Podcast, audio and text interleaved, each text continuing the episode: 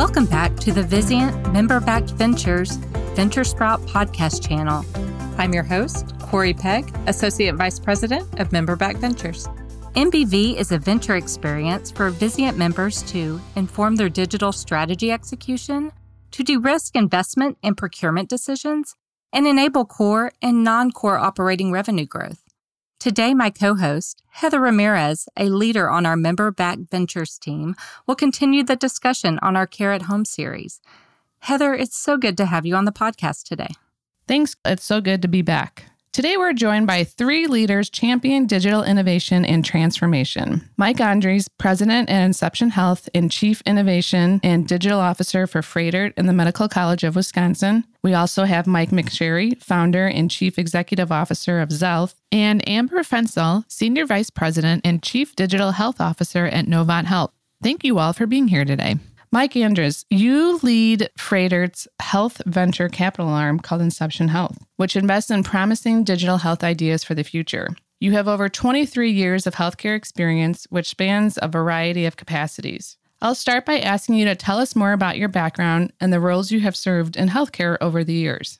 Yeah, happy to and happy to be here. I think my journey has been a little bit odd, but I did actually start out as a clinician first. So my first healthcare role was as a physical therapist I spent time working in pretty much every environment you can imagine from sports medicine to the ICU, but ultimately landed in the emergency room for five years, full time in the emergency room as a physical therapist. So, kind of an odd place to start, but it did form sort of my, I think, beliefs that healthcare really needed a lot of work to improve in the United States. So I moved on from treating one patient at a time to leadership within departments, ultimately moved into strategic planning roles at health systems in Arizona and Colorado. But about 11 years ago, I ended up at Froedtert Medical College, where I am today and saw the emergence of digital technology really starting to change the way that other industries were functioning and had a little conversation with our CEO and she enabled us to create this company called Inception Health and allowed me to take on this role really trying to lead digital transformation at Froedtert Medical College. So it's kind of an odd path to get where I am, but I would imagine many people that are in a digital role in healthcare probably didn't have a completely linear path.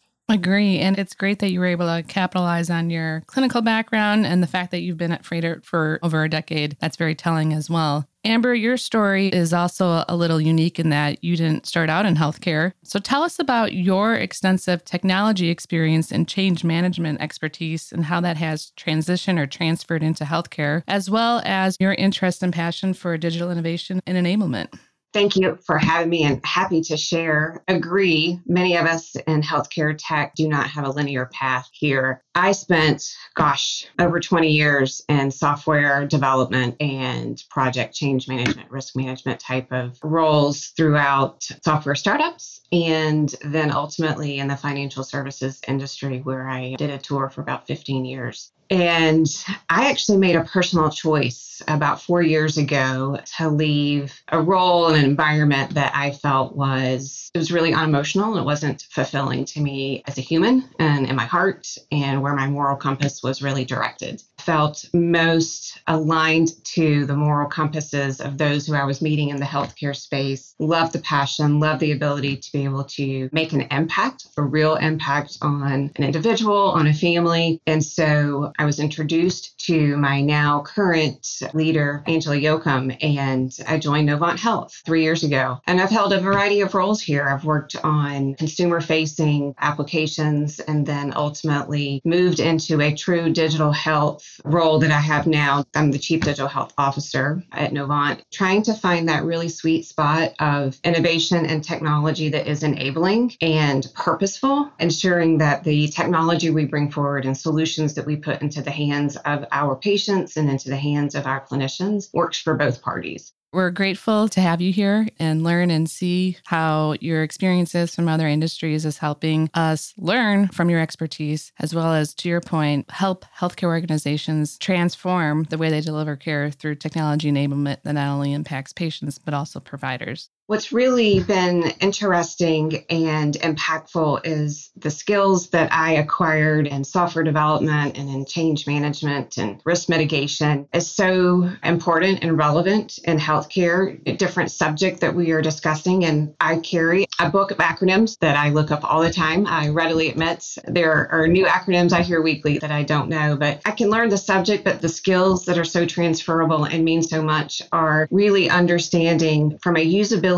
standpoint, how do we design something that will actually be adopted and will be useful? So, thinking about the design and development skills that go along with technology in general or software, you apply that same analysis here. You build teams to do those same steps here in healthcare, different type of subject skills are the same. The piece that has surprised me the most, quite honestly, is the need for really strong change management practices to be in place for not only the design and the build and the deployment of tech, but the adoption of that tech inside operations. I have observed where there have been leaders and roles that introduced new technology but didn't follow sound change management practices to build that adoption, to build the buy in, to have your champions across the system to be engaged very early on and believe and build and design along the way. And those initiatives, unfortunately, didn't have the greatest outcomes and they landed a little bit flat. So it has really been a blessing in this role to tap into those past skills to really teach some of the business partners that I work with that are more clinically focused to teach them and to bring them along for really thinking about how do we start working on adoption at the very beginning and not when we're actually going into production stage. That has been a wonderful trait to apply here in healthcare.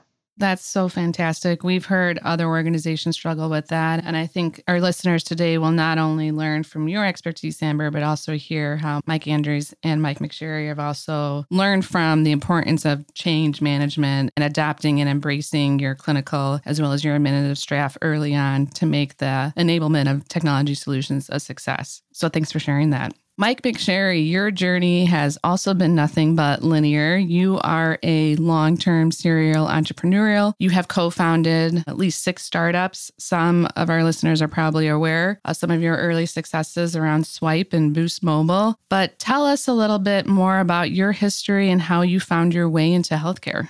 I guess as we're hearing amongst all of us, it's very nonlinear. I think someone once referenced my career path as being driven not by ambition or goals, but by serendipity. And that's perhaps led me to where I am today. I started at Microsoft in the 90s and I left there and co founded a company. And from that point on, Xealth is my sixth startup.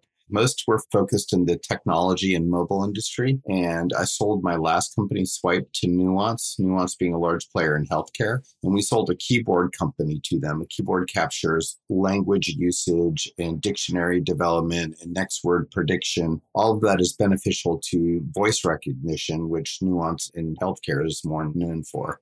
And so I got an inkling to the healthcare landscape while I was at Nuance. But as I was leaving Nuance, I'm on the board of a system in Seattle that merged with Providence. And I met the CEO and chief digital officer of Providence. And they said, You should try and do a healthcare startup. And I'm like, I'm on a board. Board sees big picture financial startups solve day to day problems. I don't know what those day to day problems are. And they said, Why don't you come in and learn? And so Providence hired myself and my executive team from Swype, four of us as an entrepreneur and residence team. And we called ourselves free range EIRs in that there are no guardrails around what ideas, what problems, what tasks potentially a challenge and we didn't have a background in healthcare much. So it was like illegal, immoral, no one will pay for. And so we cycled through literally like 70 different ideas before we came back to our mobile development roots, our consumerization of efforts, user experience. And that's where we created Xealth inside of Providence and spun it out working with other hospital systems. We spun it out about five years ago. We're now commercializing that to dozens of large provider systems outside of Providence. But it all started with the fact that there was this rise of digital health. We believed that patients would benefit from easier consumer experiences of absorbing and digesting how to use mobile apps to help with diseases or devices that track patients' diagnostics for clinicians to better intervene and monitor and track patients' ongoing health. And with that premise, with the Xealth creation, and it's proven to be quite beneficial both for clinicians as well as patients. But we can talk about that as we head into this. But thank you very much for having us on board.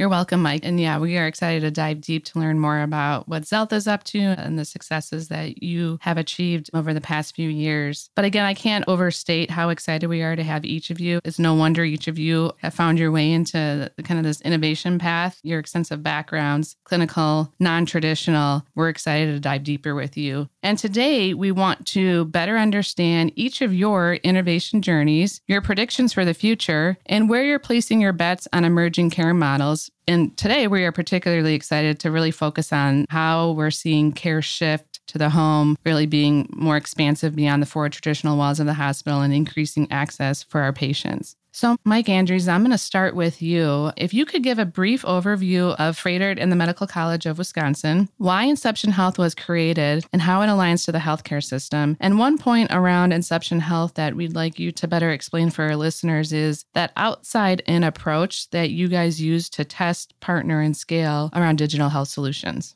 Yeah, I'm happy to share that story. For the listeners, the Froedtert and the Medical College of Wisconsin Health Network is the premier health system in Wisconsin. We serve about half of the state. It's, it's, sort of got academic roots at its core, but we have a lot of community services as well. And as many people probably understand that listen to this, these are complicated organizations. Anytime you get to that size or you have sort of academics at the core, there's a lot of just sort of process and very smart people trying to advance their sort of way of thinking. And about eight years ago, around that time, we started to see three main trends in healthcare start to pick up steam. And those were consumerization, and people have talked about sort of the cost conundrum, like this very sort of unsustainable cost structure and provider burnout. You know, we started seeing that long before the current sort of stories you hear. So we saw these big trends coming, and then layering on top of all that was this idea that digital was going to transform the industry. And our early experiments of trying to bring somewhat novel digital approaches through the existing infrastructure of a large academic medical health system just didn't work.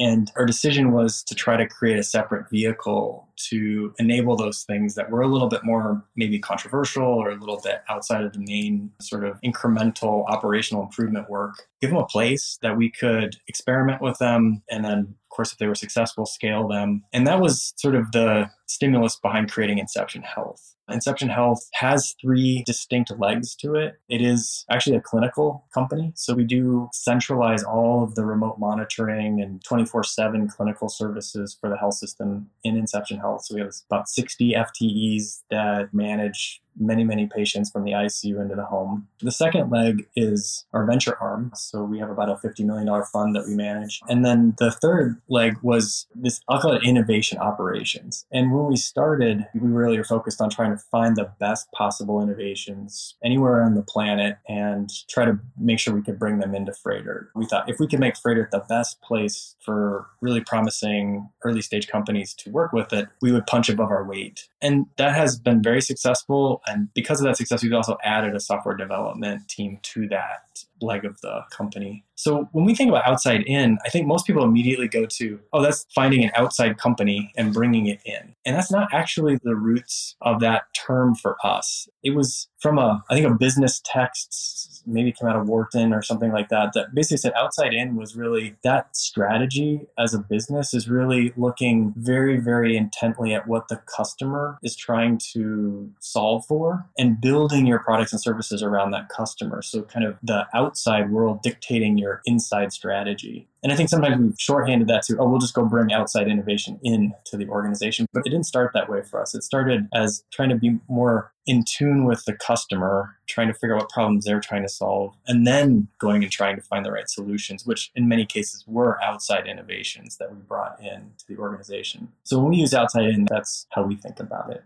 That's super helpful. We hear so many organizations, they're embracing this transformation around leveraging and utilizing technology to execute on their digital health strategies, but they often wonder around like how to get started. So the fact that you were able to provide us some insights being an early adopter around how you prioritize different companies, where your focus areas are, what your fund size is. As a follow up to that, I didn't know if you had any insights around some of the revenue opportunities that you're seeing in terms of how it's helping improve your growth as well as top line goals. as well as when you think about this outside in approach, do you typically partner with these? Are you able to deploy them and scale beyond just a clinical service? I'm trying to understand kind of the breadth and depth of how you interact with each of these solution companies that you bring into your organization.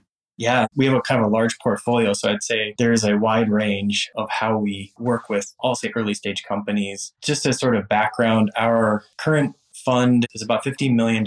We do invest predominantly in pre seed, seed, and Series A. And in that stage of company development, you know, where we look to align is do we have a known problem we're trying to solve at the health system level that matches with what the entrepreneur is trying to develop a sort of sustainable business model around? And then we would contribute, obviously, capital to that company, but also time, expertise, and this has been true historically, is that once we find that match of an entrepreneur who wants to solve that problem and we feel like we've done our due diligence around that space and this is the best company to solve that problem, we go all in. We really try to make sure that that company's successful in with any kind of resources that we have. So we're not a very passive venture fund. We tend to try to really line up operational support with the venture arm to make sure that companies can be successful. When it comes to the is it revenue accretive or is it cost savings? Because our portfolio is pretty broad and we invest in things that are kind of enablement companies, sometimes digital therapeutics, in other cases, brand new companies that will seek to be new revenue streams for Froedtert. It is sort of all the above to what your question was. In our earliest days, it was mostly about things that would be cost savings. So things that would improve efficiency or things that would improve our performance on population health shared savings initiatives.